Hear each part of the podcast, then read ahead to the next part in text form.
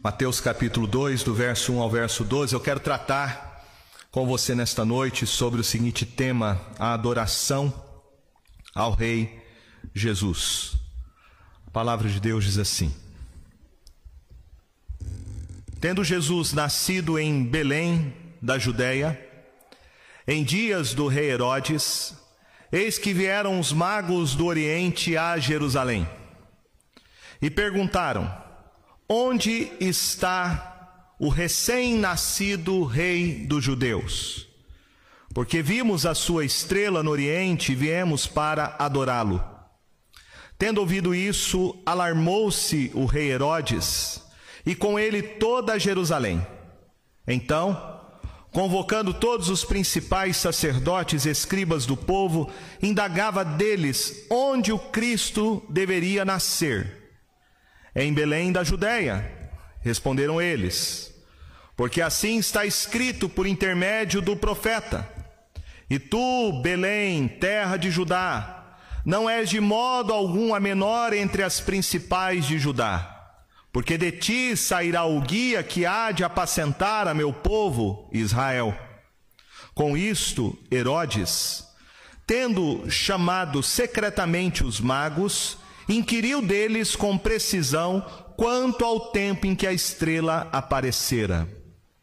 E enviando-os a Belém, disse-lhes: Ide informar-vos cuidadosamente a respeito do menino. E quando tiverdes encontrado, avisai-me, para eu também ir adorá-lo. Depois de ouvirem o rei, partiram, e eis que a estrela que viram no oriente o precedia, até que, chegando, parou sobre onde estava o menino. E vendo eles a estrela, alegraram-se com grande e intenso júbilo. Entrando na casa, viram o menino com Maria, sua mãe. Prostrando-se, o adoraram e, abrindo os seus tesouros, entregaram-lhe suas ofertas: ouro, incenso e mirra. Sendo por divina advertência prevenidos em sonho, para não voltarem à presença de Herodes, regressaram por outro caminho à sua terra. O Natal é um assunto que divide opiniões e preferências. Tem gente que gosta do Natal e tem gente que não gosta do Natal. Há cristãos que pensam que não deveríamos celebrar o Natal, porque o Natal é uma data pagã e, portanto, não deveria ser comemorada. O argumento é que provavelmente Jesus não nasceu no dia 25 de dezembro, já que nesta época do ano faz muito frio no Oriente. E portanto, segundo o relato de Lucas, seria impossível que os pastores estivessem nos campos guardando as ovelhas na vigília da noite. A data de 25 de dezembro ela está historicamente associada às divindades pagãs romanas que adoravam inclusive o sol. E por isso, a instituição desta data de celebrar o Natal no dia 25 de dezembro passou a ser comemorada somente a partir do quarto século. Esta data na cultura romana era uma data em que os romanos, os pagãos, adoravam os deuses da mitologia. Era uma festa para celebrar o início do inverno. Uma festa que era chamada de Sa Saturnália, Saturnália. Era uma festa pagã. Era uma festa que marcava o início do inverno, chamado de solstício do inverno, é quando o ângulo da Terra está mais inclinado. Começa o solstício de inverno e começa o verão uh, no hemisfério sul e o inverno no hemisfério norte. Esta data também, dia 25 de dezembro, era a data em que se celebrava o dia do Deus Sol. Era chamado de Dies Natalis Solis Invictus, que significa aniversário do Sol invencível. Então, aqueles que cultuavam o Deus do Sol adoravam ele nesta data, dia 25. Então, o que, que acontece? O cristianismo se espalha no Império Romano. E nós sabemos que Constantino era um político muito hábil, não conseguindo frear o avanço do cristianismo, ele então institui o cristianismo como uma religião oficial do Estado. E ele incorpora a celebração do que nós chamamos de Natal às comemorações pagãs que eram celebradas até então. Então Constantino ele cristianizou. Ele pegou uma data que era uma data pagã, e transformou essa data numa comemoração cristã, o nascimento de Jesus, que antes era adorado pelos romanos, que era o Deus Sol. O meu ponto aqui não é discutir com você se nós devemos ou não celebrar o Natal. Nós podemos celebrar o Natal. Não vejo nenhum problema nisso. Mas a questão é qual é o sentido da celebração do Natal? Por que, que nós celebramos o Natal? Qual é a natureza desta celebração? Quando a gente olha para toda essa história, a gente vê que o homem tem uma necessidade. E a necessidade do homem é de adorar. Porque o homem foi criado para ser um ser religioso. Você pode ir em qualquer cultura, a mais primitiva que for, e ali você vai ver alguma manifestação religiosa. Por quê? Porque o homem tem esta necessidade. Calvino dizia isso. Que o homem tem a semente da religião implantada na sua alma ele tem as, o senso da divindade.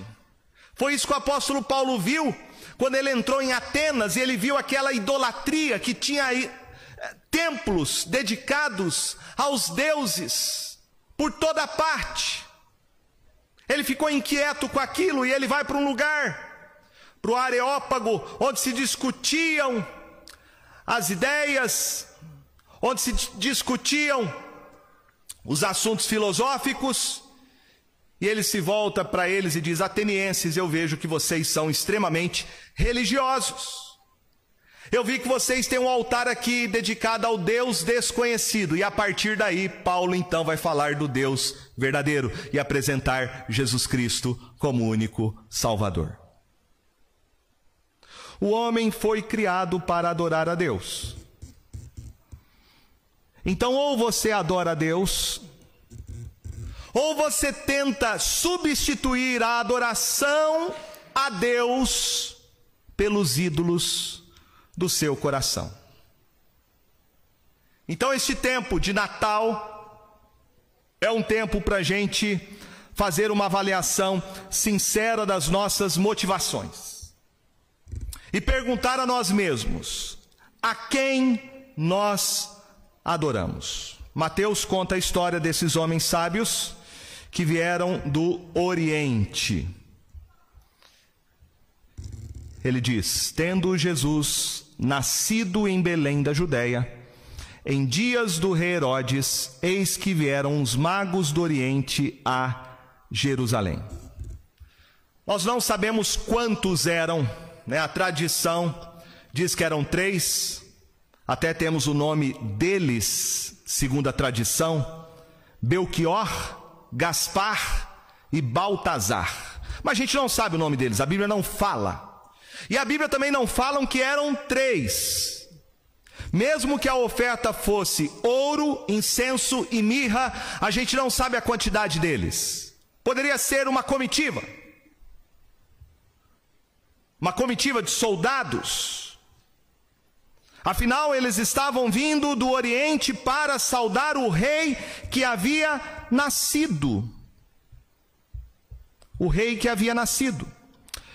Outra coisa, há uma confusão e a confusão é colocar esses magos junto com os pastores. Você já deve ter visto isso no presépio.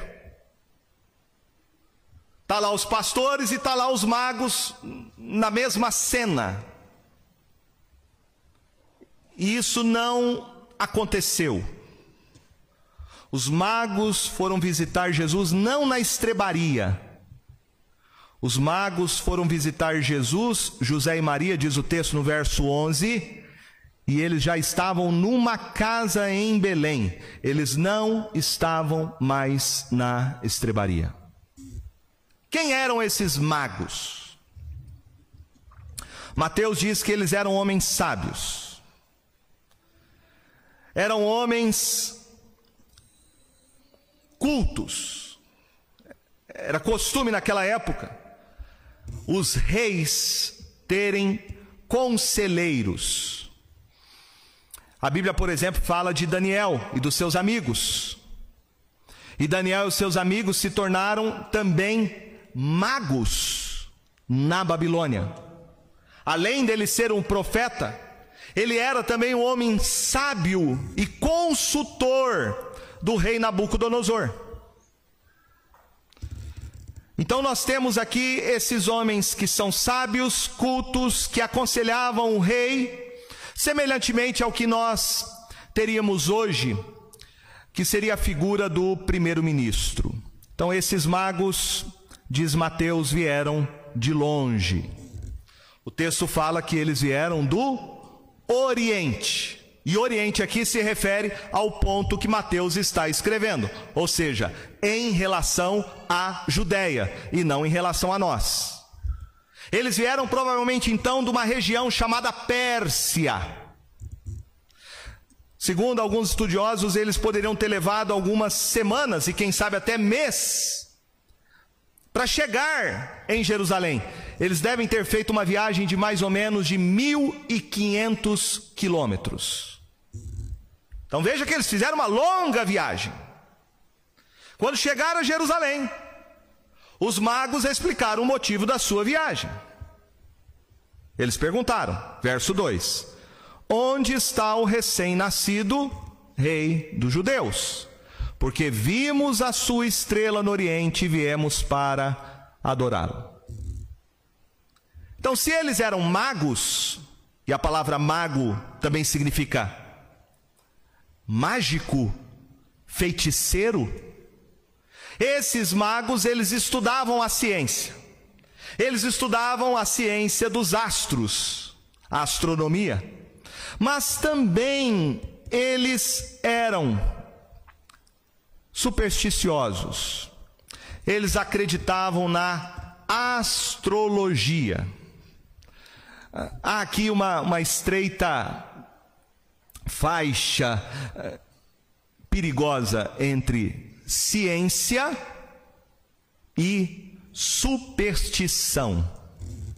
Esses magos eram pagãos, eles acreditavam na ciência, eles estudavam os astros, mas eles também acreditavam em forças cósmicas que regiam a vida dos homens, os astros.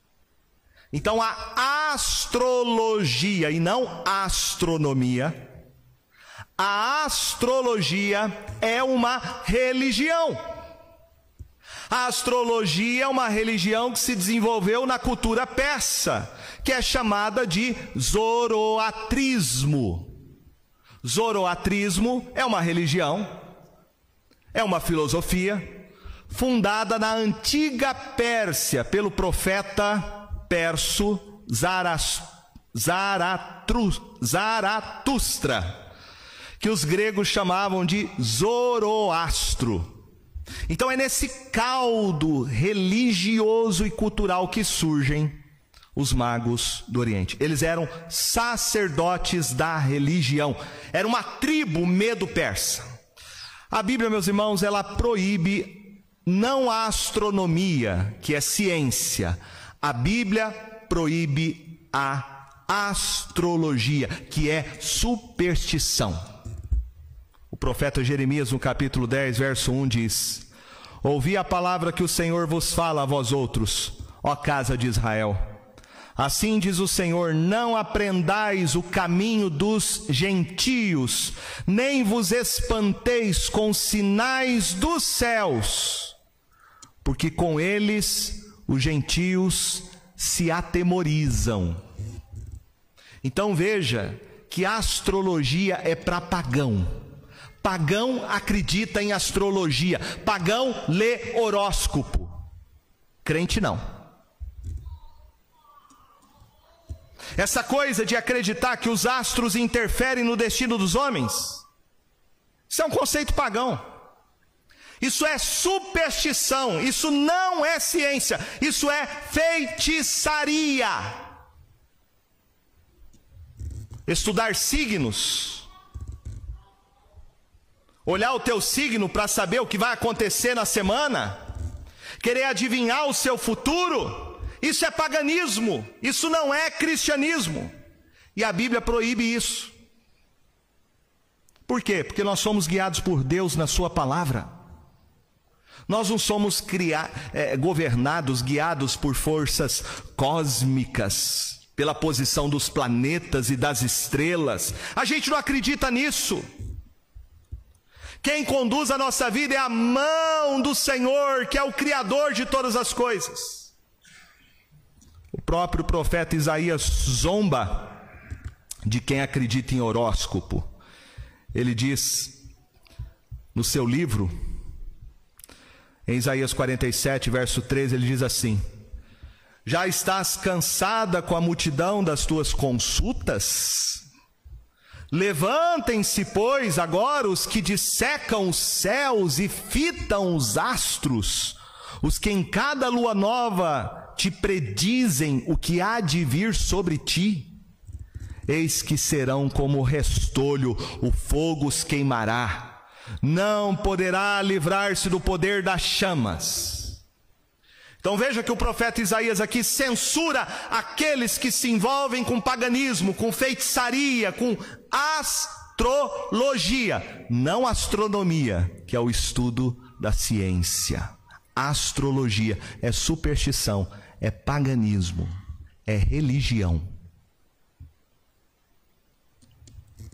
O que temos aqui então no registro de Mateus aquilo que esses magos viram é um fenômeno sobrenatural. Pode ser que esses magos, além do conhecimento que eles tinham a respeito dos astros, eles também tivessem recebido por tradição algum tipo de conhecimento da Escritura. Eles vieram da região onde hoje fica a Pérsia. E a Pérsia já foi dominada por outros reinos. A Pérsia foi dominada pelos caldeus, pelos babilônicos. Depois ela foi dominada pelos persas. E depois pelos gregos. E por fim dominada pelos romanos. Lembre que Daniel, Daniel foi levado para lá. Daniel foi levado para a Babilônia. E pode ser que esses magos, por uma tradição, tivessem alguma informação da Escritura a respeito de que um dia nasceria o Messias. E um dos sinais seria um evento. Um evento que não era de ordem natural, mas de ordem sobrenatural. Provavelmente baseado em Números 24, 17. Números 24, 17 diz assim: Vê-lo-ei, mas não agora. Contemplá-lo-ei, mas não de perto. Uma estrela procederá de Jacó. De Israel subirá um cetro que ferirá as têmporas de Moabe e destruirá todos os filhos de Sete. Então veja aqui, uma estrela procederá de Jacó. Pode ser que esses magos, por tradição oral, receberam essa informação. Então eles estão juntando aqui as coisas. Estão juntando o conhecimento que eles tinham por tradição oral e o fenômeno que eles viram por estudarem os astros. E eles viram então esta luz que brilhava no céu. Eles não tinham uma informação precisa. Por isso o texto fala que eles foram não para Belém, mas eles foram para Jerusalém. E isso era óbvio.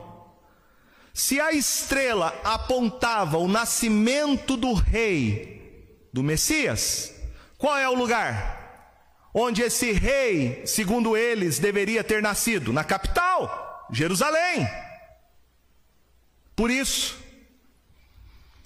eles foram para Jerusalém. Eu não acredito que essa estrela aqui tenha sido um astro ou uma supernova. Eu acredito aqui que foi uma manifestação extraordinária, algo sobrenatural, que foi causado por Deus em cumprimento da Sua palavra. O que a gente vê muito no Antigo Testamento, que é chamado de o Shekinah.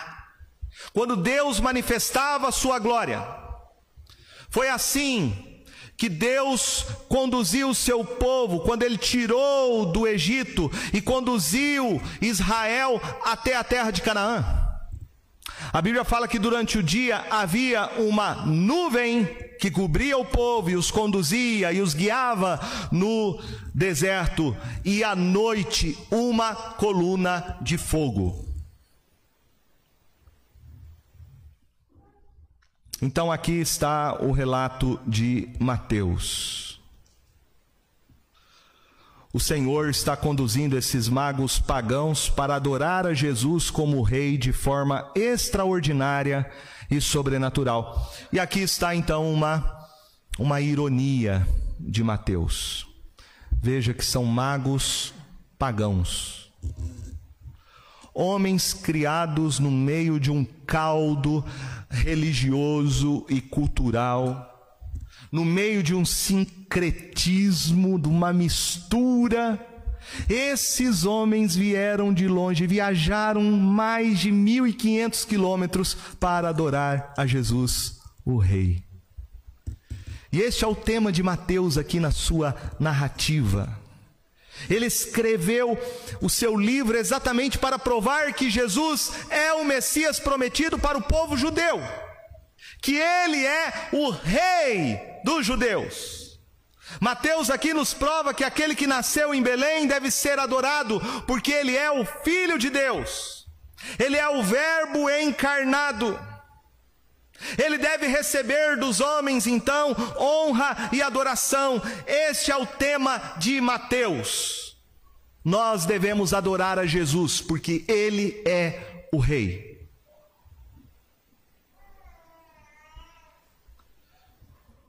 Por isso eu pergunto para cada um de nós nesta noite: a quem nós adoramos? quem nós amamos de todo o nosso coração? Onde está as nossas afeições mais profundas? Onde eu e você lançamos as nossas esperanças? Em quem nós confiamos? O salmista no Salmo 115, ele diz que o homem se torna aquilo que ele adora. Ele ama aquilo que ele adora. O homem sempre vai ser a semelhança, entre aspas, do seu Deus, do seu ídolo. Isso fica muito claro aqui nesta passagem. Veja comigo a reação. A reação, primeiramente, que Herodes teve a respeito do nascimento de Jesus. Herodes aqui aparece como o primeiro personagem que adorava o seu próprio poder, o seu próprio trono, ele adorava a si mesmo. O verso 3 diz: Tendo ouvido isto, alarmou-se o rei Herodes e com ele toda a Jerusalém. Herodes aqui interpretou a notícia dessa comitiva que havia chegado do Oriente, da Pérsia, que estavam ali procurando o recém-nascido rei dos judeus, ele interpretou isso como sendo uma ameaça ao seu trono. Herodes era alguém que já reinava na Judéia há cerca de 30 anos. Aqui ele já estava idoso, ele já estava aqui com 70 anos de idade. E pouco tempo depois deste acontecimento, depois do nascimento de Jesus, Herodes, ele morre. Herodes é chamado aqui de Herodes o Grande. Ele era da região da Indumeia.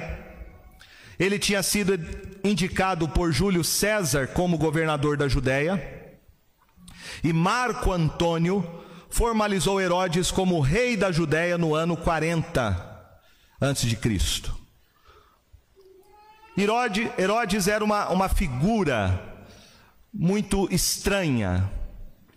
Os historiadores dizem que Herodes ele era um administrador muito hábil, muito eficaz, mas ao mesmo tempo ele era muito cruel. E a história conta que depois da sua morte, Herodes então foi substituído por três filhos que dividiram o seu reino: Arquelau, Antipas e Filipe. Arquelau, que era etnarca da Judéia, Filipe, que era tetrarca dos territórios do norte e das terras a leste do Jordão, e Antipas, tetrarca da Galileia e Pereia.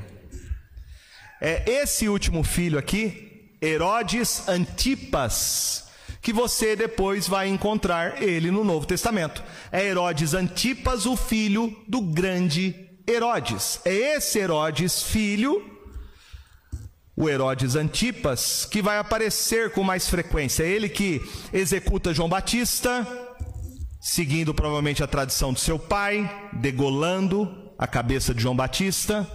É ele que manda Jesus para Pilatos. Então você vai encontrar este Herodes, que não é o Herodes o Grande, mas o filho, o Herodes Antipas. O Herodes o Grande, o pai, ele morreu no ano quarto ao ano segundo. Isso significa que Jesus deve ter então nascido entre o ano quarto e o ano sexto entre o ano quarto e o ano sexto antes de Cristo, né? Foi nesse período que ele nasceu. A Bíblia não nos dá uma data exata do nascimento de Jesus, apenas nos diz que foi no reinado de César Augusto nos dias do rei Herodes. Herodes era um homem paranoico, um homem obcecado pelo poder. Ele era um homem capaz de fazer qualquer loucura. A história conta que este Herodes aqui mandou executar a sua esposa, Mariana, porque se sentiu ameaçado no seu trono. Ele mandou matar três filhos dele. Então ele era um homem sanguinário. Quando a gente vê a ordem aqui, o decreto dele de mandar matar todos os meninos de Belém, que Mateus aqui diz no verso de número 16, isto combinava com o seu caráter. É, ele era obcecado, paranoico, narcisista pelo poder. E ele tentou matar Jesus em duas vezes. Primeira vez, quando os magos vêm dizer a ele, ele fica cheio de inveja e de raiva, e Mateus diz no verso de número 8: Lemos aqui que Herodes mandou os magos para Belém e disse: Ide, informai-vos cuidadosamente a respeito do menino, e quando tiverdes encontrado, avisai-me, para eu também ir adorá-lo. Então, seu primeiro plano qual era? Era localizar Jesus quando ele tivesse nascido, através da informação dos magos, e executá-lo, matar o menino Jesus mas a sua intenção é frustrada por Deus. O verso 12 diz: Sendo por divina advertência prevenidos em sonho para não voltarem à presença de Herodes, regressaram por outro caminho à sua terra. Belém era uma cidade que não ficava muito longe de Jerusalém. Belém era uma cidade que ficava a cerca de oito quilômetros de Jerusalém. E Herodes, então, não recebendo a notícia de onde Jesus havia nascido, ele então baixa um decreto.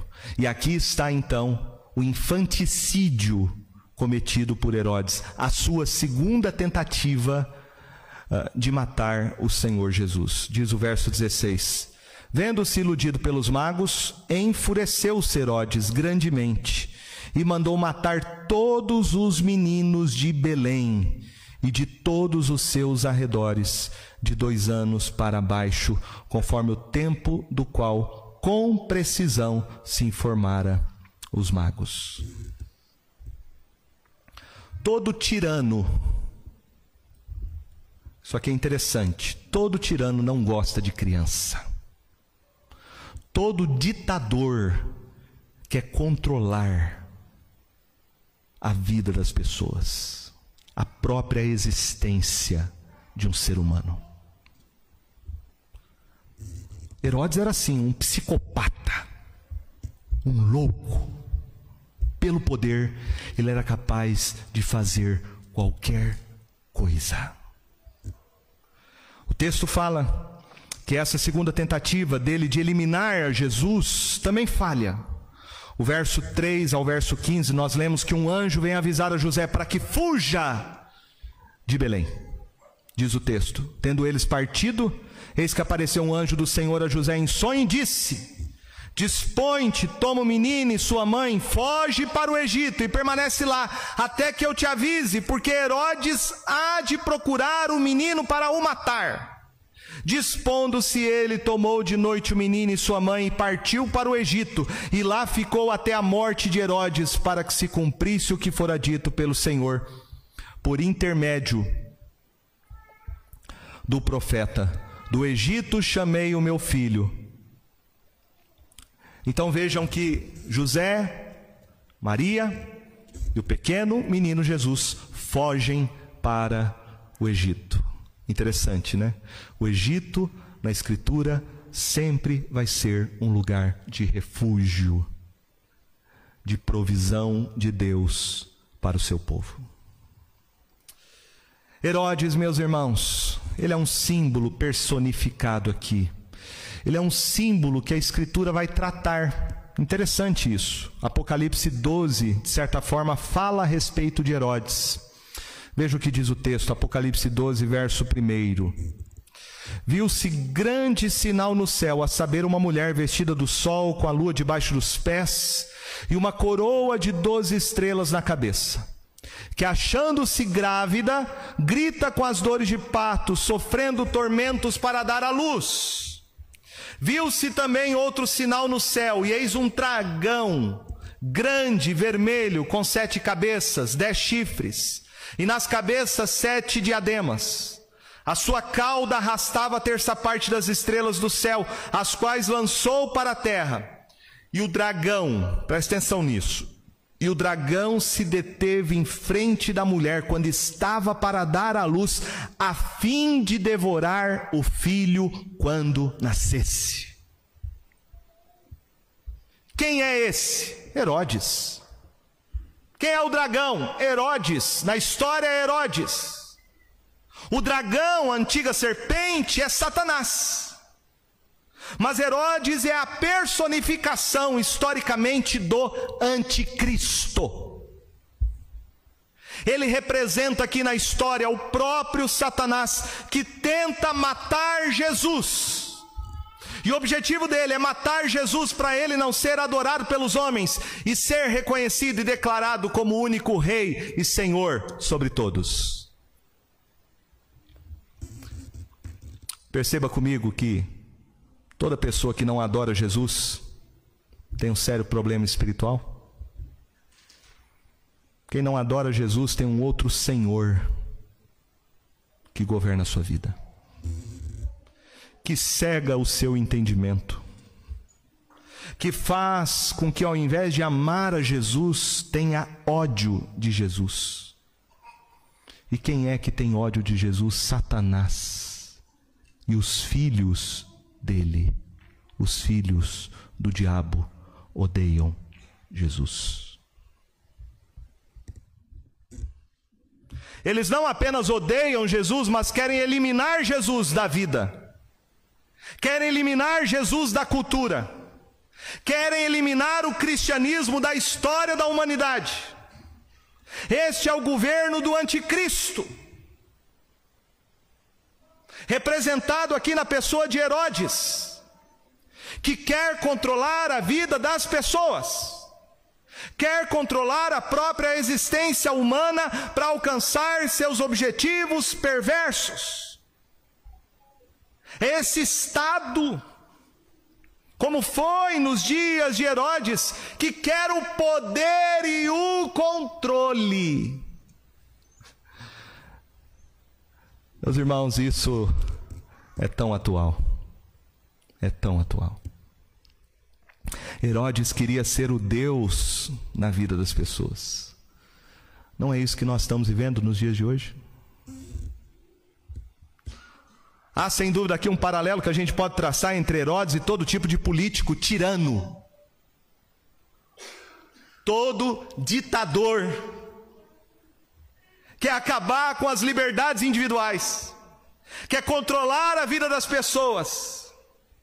Esses políticos que tem um Deus governando a vida deles, o Deus deste século, Satanás, tem um único propósito: eliminar o povo de Deus da face da terra, eliminar Jesus e usurpar o trono de Deus. Eles são adoradores de si mesmo.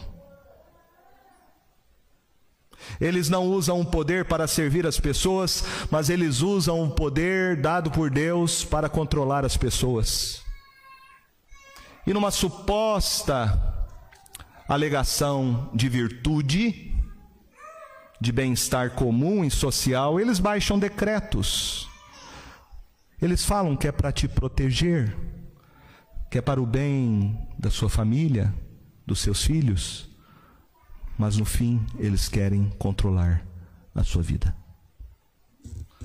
A cada ano que passa, meus irmãos, o mundo, dominado pelo príncipe deste mundo que é o diabo, ele vai fechar cada vez mais o cerco contra o povo de Deus. Eu não acredito que o ano que vem vai ser melhor. O ano que vem vai ser muito difícil. E os próximos anos também. Nós vivemos hoje, meus irmãos, uma aversão ao cristianismo, uma aversão às liberdades individuais. Nós vemos hoje homens que se levantam, governadores, autoridades, que na verdade revelam um ódio mortal. Isso só vai piorar ano após ano. O que Herodes tentou fazer naquele tempo com Jesus, os tiranos vão se levantar na história para fazer contra a igreja de Cristo. Como odiaram Jesus, também vão nos odiar. Por isso não fique surpreso se o mundo te odeia. Eles odeiam você porque eles odeiam o Senhor Jesus. Do ponto de vista humano, Herodes odiava Jesus porque ele era um homem louco pelo poder. Para Herodes, o nascimento de Jesus era uma ameaça, e ele fez o que fez, movido por inveja e movido por ciúmes. Ele já tinha matado três filhos, já tinha mandado matar a esposa dele. O que era para ele mandar matar todos os meninos que moravam em Belém abaixo de dois anos? Para ele não era nada. Na verdade, Herodes aqui ficou com ciúmes e inveja porque aqueles magos vieram adorar o Senhor Jesus, não vieram para adorá-lo. Como todo político que gosta de ser adorado e idolatrado pelas pessoas. Todo político gosta disso. Este é o sentimento, meus irmãos, que nós vemos aqui primeiramente no texto. Esta foi a primeira reação que Mateus registrou sobre a adoração a Cristo Jesus. Foi ódio, rejeição. O homem se colocando como centro e a medida de todas as coisas. Isso explica por que muita gente não gosta do Natal. As pessoas até gostam assim da, da festa, né? Gostam da cultura, das luzes, das cores, do, do Papai Noel, do presente, da comida. Mas fala de Jesus para você ver a reação delas. Fala de Jesus. É como Herodes. Tem ódio. Tem ódio. Jesus disse que isso ia acontecer. E ele disse: Quem não é por mim é contra mim. Quem comigo não ajunta, espalha. Por isso vos declaro: todo pecado e blasfêmia serão perdoados aos homens, mas a blasfêmia contra o Espírito Santo não será perdoada. Aquele que rejeita Jesus traz sobre si condenação eterna. Não há perdão para quem não crê que Jesus é o único Salvador. Segunda coisa que a gente vê no texto é a apatia e indiferença dos sacerdotes e mestres da lei. Veja aí no texto. Que Herodes convoca dois grupos de especialistas, os principais sacerdotes e os escribas. O texto diz: então, convocando todos os principais sacerdotes e escribas do povo, indagava deles onde o Cristo deveria nascer.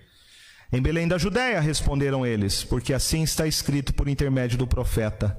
E tu, Belém, terra da Judéia, não és de modo algum a menor entre as principais de Judá, porque de ti sairá o guia que há de apacentar a meu povo Israel.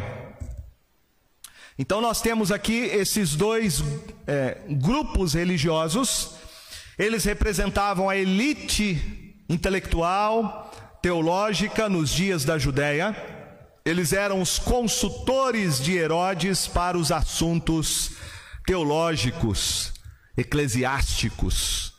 Nós temos aqui os escribas, que eram mestres versados na escritura, no conhecimento, na cultura, na tradição rabínica, e nós temos aqui os saduceus. E os saduceus eram religiosos, mas também eram políticos. Eram políticos. Era uma seita judaica religiosa. Eles acomodavam tradição, a escritura e toleravam sincretismo religioso dos gregos, para se manterem no poder e ter influência.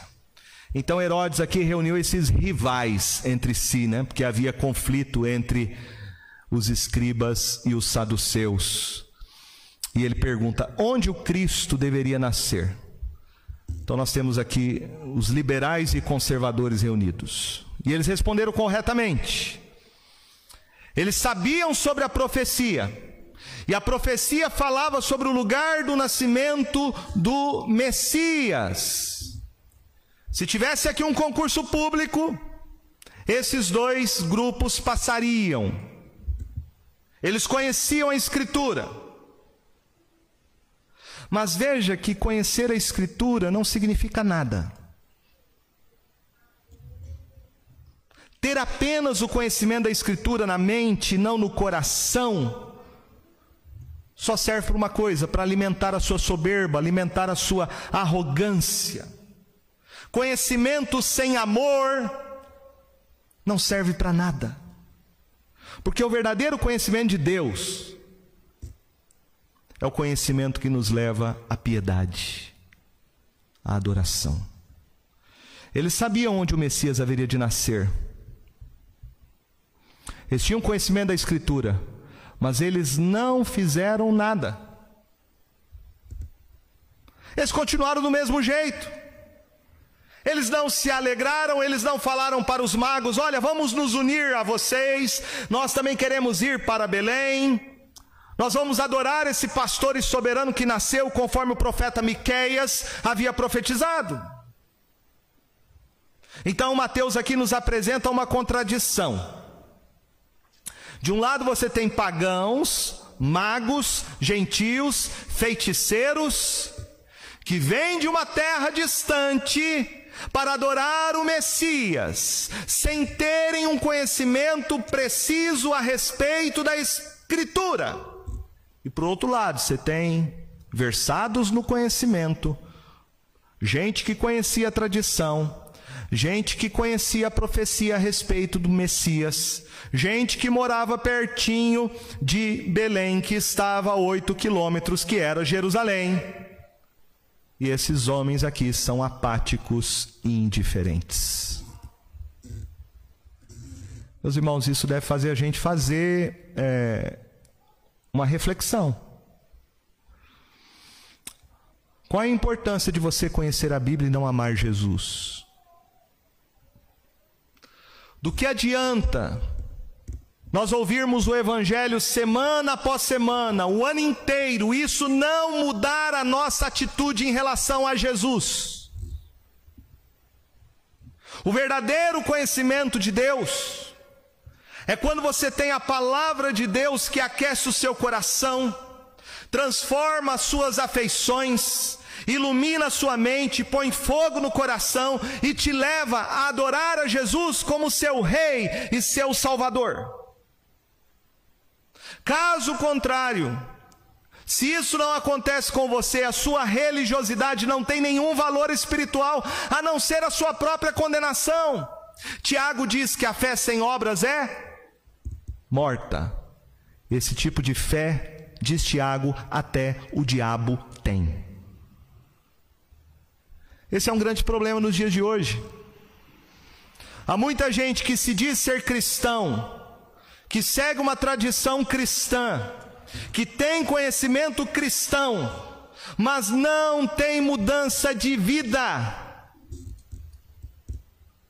Não houve conversão, não houve novo nascimento, não há alegria na salvação, não há amor, não há adoração a Jesus.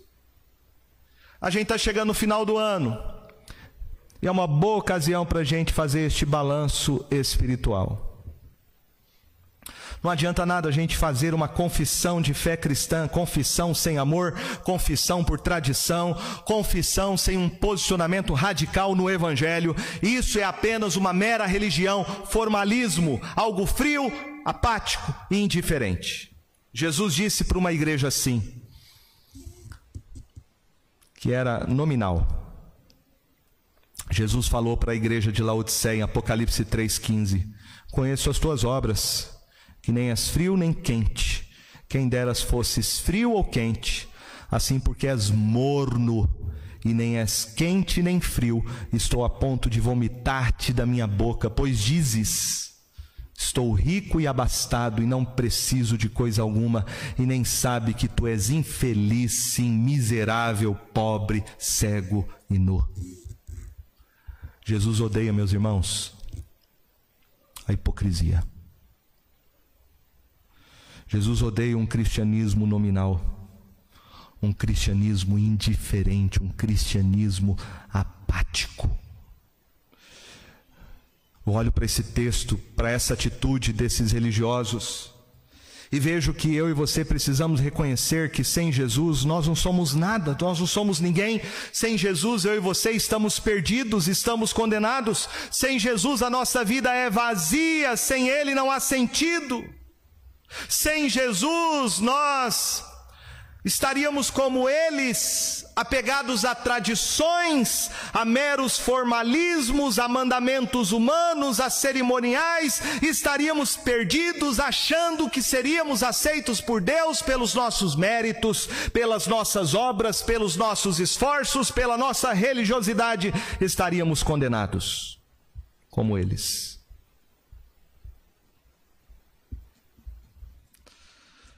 Apatia e indiferença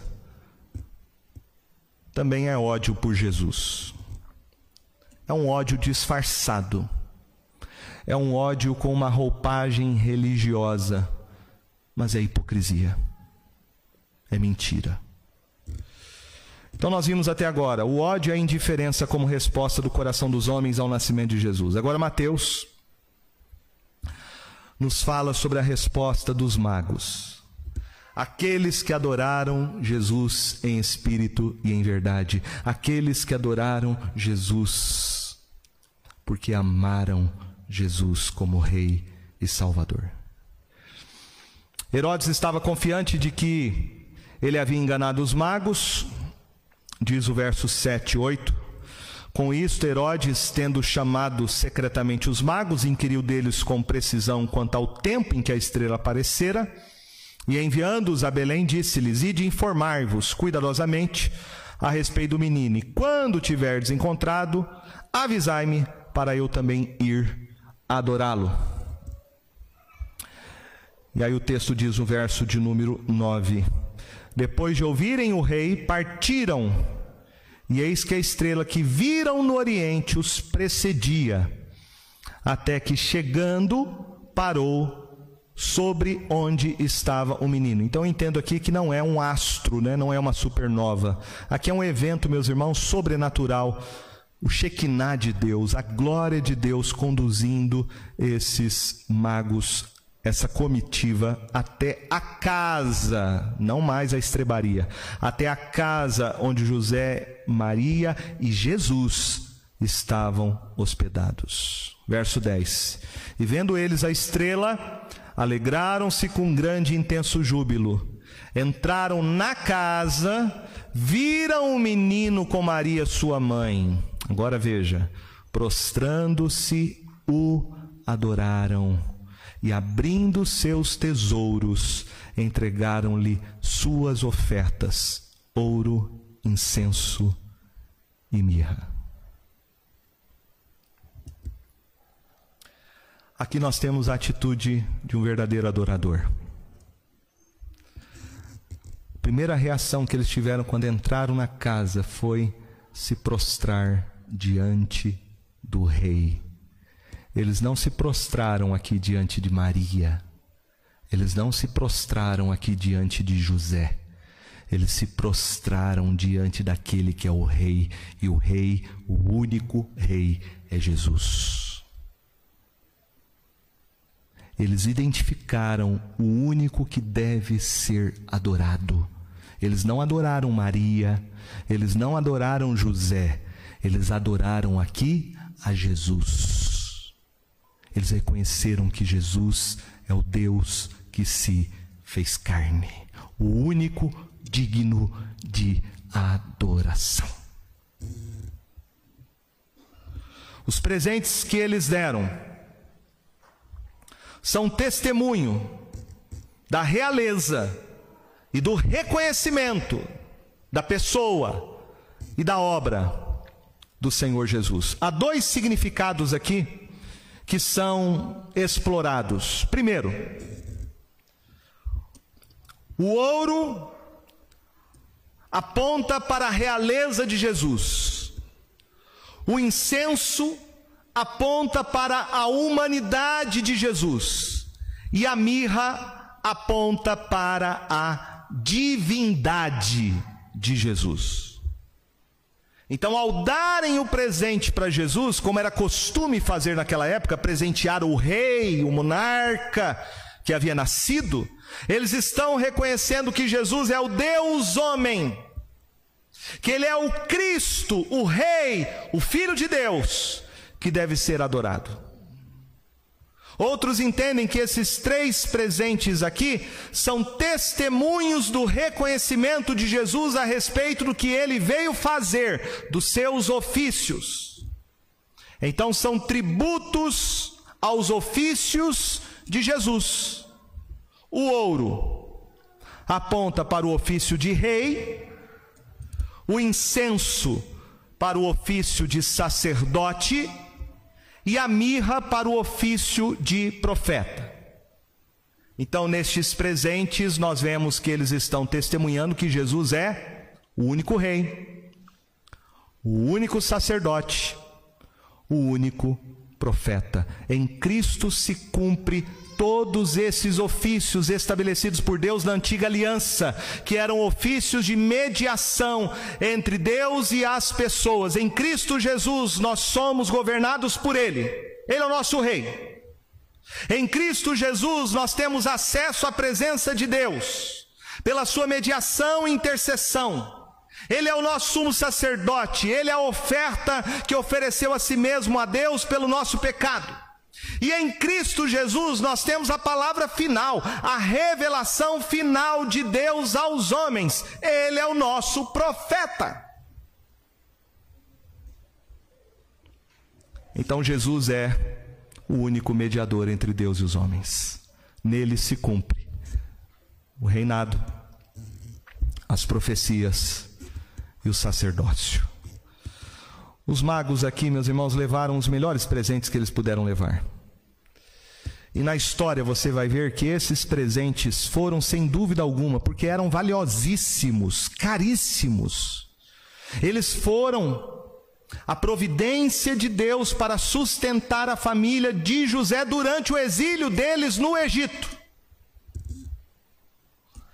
Então veja que Deus cuidou de prover tudo aquilo que José ia precisar para sustentar Maria e o pequeno menino Jesus.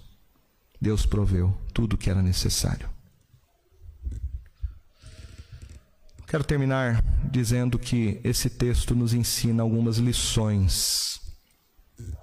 primeira delas, esse texto nos ensina que Jesus é o Rei. E se Ele é o Rei, Jesus requer de nós total lealdade. Total lealdade. Se Ele é o nosso Rei, Ele então tem que ter primazia na nossa vida. Você tem que amar Jesus mais do que você ama qualquer coisa na sua vida. Mais do que você ama teu pai ou tua mãe. Mais do que você ama teu filho e tua filha. Mais do que você ama teu marido ou tua esposa. Você tem que amar Jesus de todo o seu coração. Em segundo lugar, esse texto nos ensina que se Jesus é o nosso Rei, não somente Ele merece todo o nosso amor, toda a nossa devoção, mas Ele também merece toda a nossa submissão a Ele. Qual era o problema aqui de Herodes? O problema de Herodes era exatamente o fato de que ele não queria que Jesus fosse rei. Quando você reconhece que Jesus é o Rei, você se submete ao senhorio dele. Não é mais você que dirige a sua vida, que governa a sua vida, que faz planos para você, que acha qual é o caminho melhor, a decisão melhor que você tem que tomar na sua vida. Quando Jesus é o seu Rei, você se submete a Ele, à autoridade dele, ao senhorio dele, à palavra dele para governar a sua vida. Se Ele é o seu Rei, não há espaço para nenhuma rivalidade. Você tem que se submeter a Ele totalmente como Rei e Senhor da sua vida. Tem muita gente que quer Jesus como Salvador, né? Quer as bênçãos, quer ir para o céu, quer promessas mas Jesus não pode ser o seu Salvador se ele também não for o seu Senhor. E por último, se Jesus é o Rei, somente ele tem que ser adorado. Por isso, cuide do seu coração. Ezequiel fala isso no seu livro, quando ele fala dos ídolos do coração. Cuidado. Ídolos não é só de pau, de pedra, de gesso, de barro, de madeira os ídolos também podem ser as coisas desse mundo. O dinheiro pode ser o seu ídolo. Seu filho pode ser o seu ídolo. Seu marido. Um artista. O dinheiro, o sucesso, a fama, a inveja, o adultério, a prostituição, o vício, cigarro, bebida, qualquer droga. Tudo aquilo que venha ocupar o lugar de Jesus na sua vida é um ídolo. Se Jesus é o Rei, nós temos que remover os ídolos do coração. Remova os ídolos do coração. Submeta-se a Cristo Jesus. Consagre sua vida a Ele como Rei da sua vida, como Senhor da sua vida. e ofereça para Jesus o melhor, o melhor. Esses magos levaram para Jesus o melhor que eles puderam levar, porque Jesus não merece outra coisa senão o melhor. Ele é o Rei, Ele é o único digno. Que nós possamos consagrar nossa vida a Ele, como nosso Rei, nosso Senhor, nosso único Deus e Salvador. Amém?